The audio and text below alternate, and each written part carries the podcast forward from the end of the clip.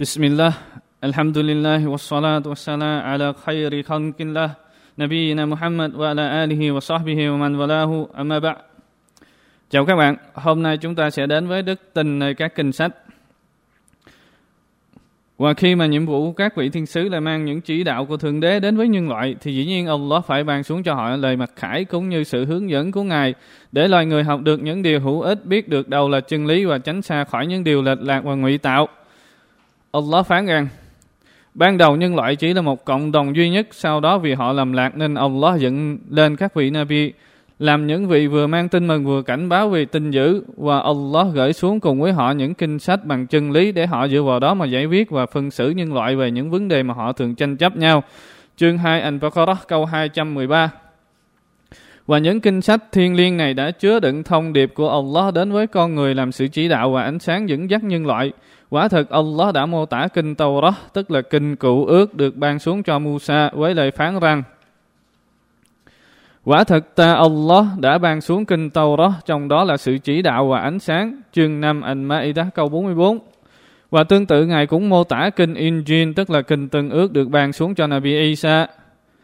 Alayhi salam. Allah phán rằng, và ta đã mang cho y Nabi Isa kinh Injil, từng ước, trong đó là sự chỉ đạo và ánh sáng, là sự chứng thực lại những điều đã có trước trong kinh Tàu Quả thật kinh Injil vừa là một sự chỉ đạo vừa là một lời khuyên dạy cho những người ngoan đạo biết sợ Allah chương 5 An-Ma'idah câu 46.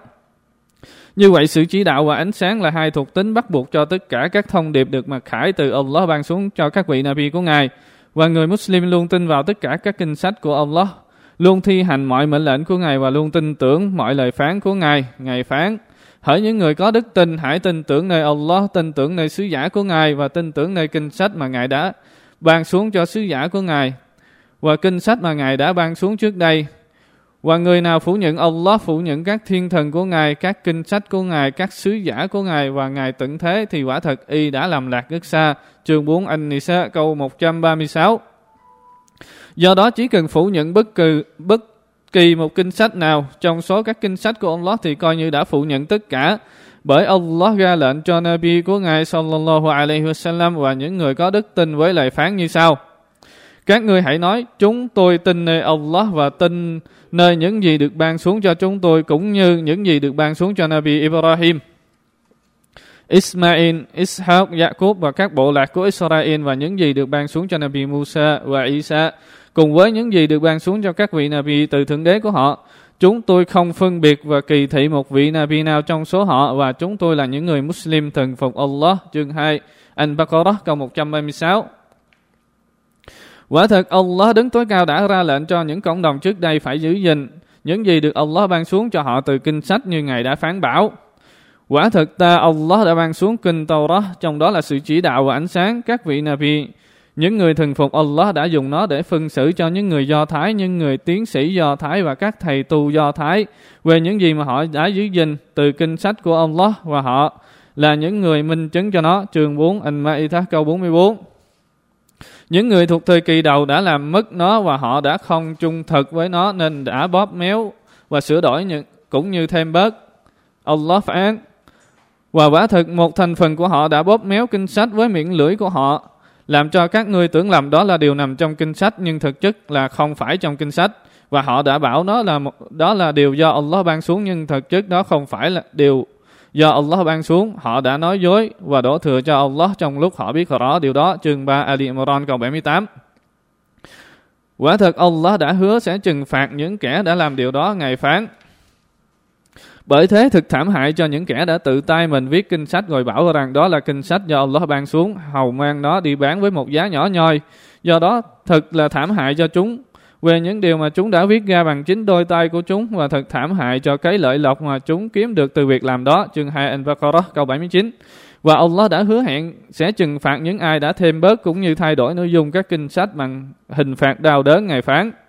Quả thực những ai giấu giếm những điều được Allah ban xuống từ kinh sách và dùng nó để mua bán thu lợi với một giá nhỏ nhoi, thì họ là những kẻ đang nuốt lửa vào bụng của mình. Và vào ngày phục sinh, chúng sẽ không được Allah nói chuyện cũng không tẩy sạch tội lỗi cho chúng và chúng phải chịu một sự trừng phạt đau đớn chương 2 và Qur'an câu 174. Và một trong số kinh sách trước đây đã bị mất lạc là kinh Injil, Tân ước. Kinh sách được Allah ban xuống cho Nabi Isa, con trai của Maryam. Allah phán, và trong số những người tự gọi mình là tín đồ Thiên Chúa giáo, ta Allah đã những lời giao ước của họ nhưng họ đã bỏ quên một phần bức thông điệp được ban cho họ. Chương 5 Al-Ma'idah, câu 14. Và để làm rõ sự thật đã bị mất từ các kinh sách trước đây hoặc để vạch trần sự bóp méo thay đổi và thêm bớt các kinh sách, ông Allah đã cử Muhammad sallallahu alaihi wasallam mang thông điệp cuối cùng đến cho họ và đến cho tất cả các nhân loại. Ngài đã ban cho người Muhammad sallallahu alaihi wasallam kinh Quran, một kinh sách cũng như Ngài dùng làm chỉ đạo ánh sáng và cứu rỗi cho toàn thể nhân loại. Allah đã kêu gọi họ đến với đức tin iman người, nơi người.